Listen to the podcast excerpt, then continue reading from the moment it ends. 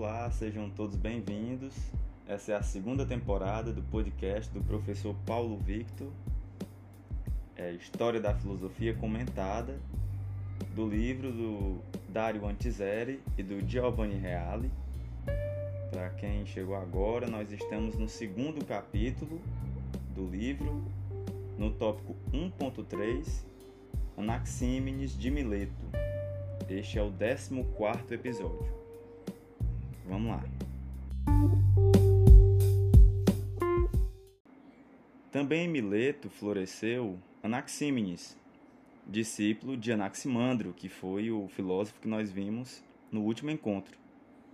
No século 6 a.C., de cujo escrito sobre a natureza é o título do, do escrito dele, em sóbria prosa jônica, chegaram nos três fragmentos, além de testemunhos indiretos.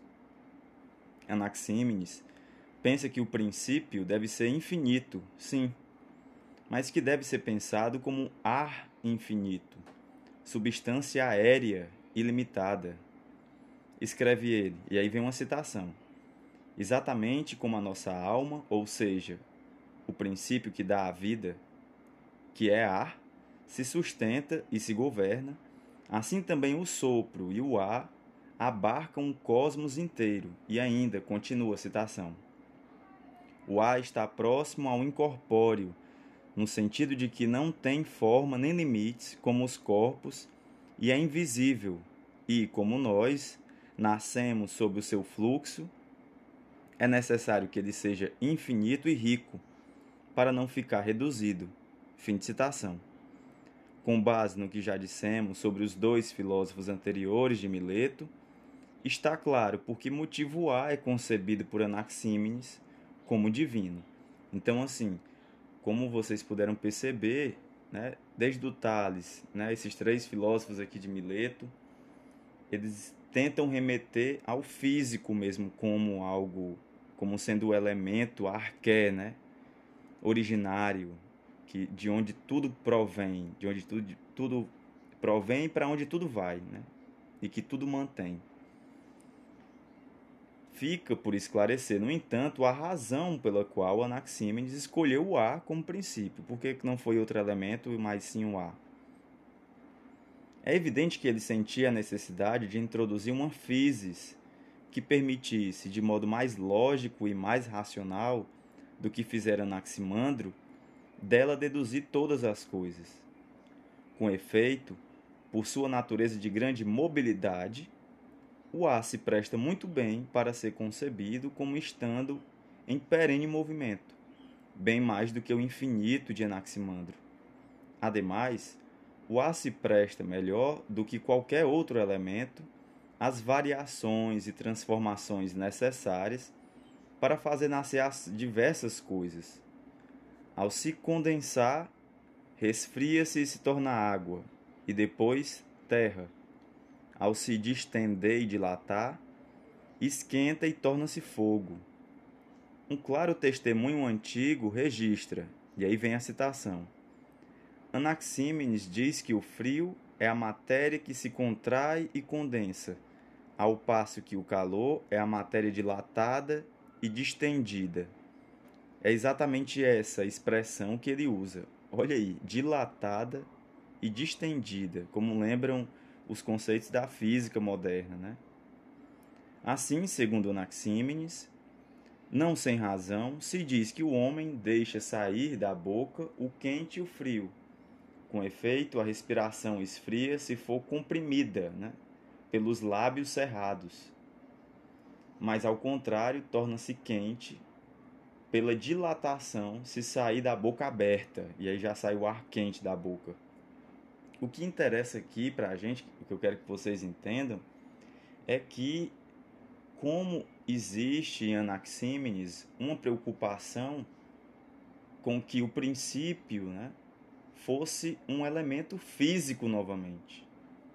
Porque se torna mais lógico no caso aqui, para poder, lógico no sentido de poder é, explicar como esse elemento deu origem a todas as coisas para o Anaxímenes, o que o, Anaximandro pensou em falar sobre o, o, o ilimitado, né, o não limitado, ficou muito abstrato. Então ele sentiu a necessidade de trazer esse elemento mais físico mesmo, da physis. Né? Desse modo, a variação quantitativa de tensão da realidade originária dá origem a todas as coisas. Então é pela tensão quantitativa mesmo desse elemento que faz com que as coisas surjam no cosmos. Em certo sentido, Anaxímenes representa a expressão mais rigorosa e mais lógica do pensamento da escola de Mileto. Porque, com o processo de condensação e rarefação, ele introduz aquela causa dinâmica da qual Tales não havia falado ainda e que Anaximandro havia determinado apenas inspirando-se em concepções órficas, né? Que, e nós sabemos que o orfismo era uma religião existente na época. E a religiosidade, quer, quer queira, quer não, se afasta da logicidade. Assim, Anaxímenes forneceu uma causa em plena harmonia com o princípio e, consequentemente, em perfeito acordo com o significado da physis. Desse modo, é compreensível que os pensadores posteriores se refiram a Anaxímenes como a expressão paradigmática e o modelo do pensamento jônico. Então, ele é como se fosse a representação do paradigma jônico, né? do que seria a preocupação dos filósofos é, naturalistas. E quando, no século V a.C., houve a revivência desse pensamento, como veremos adiante, seria precisamente a physis aérea do princípio ar de Anaxímenes para inspirá-la.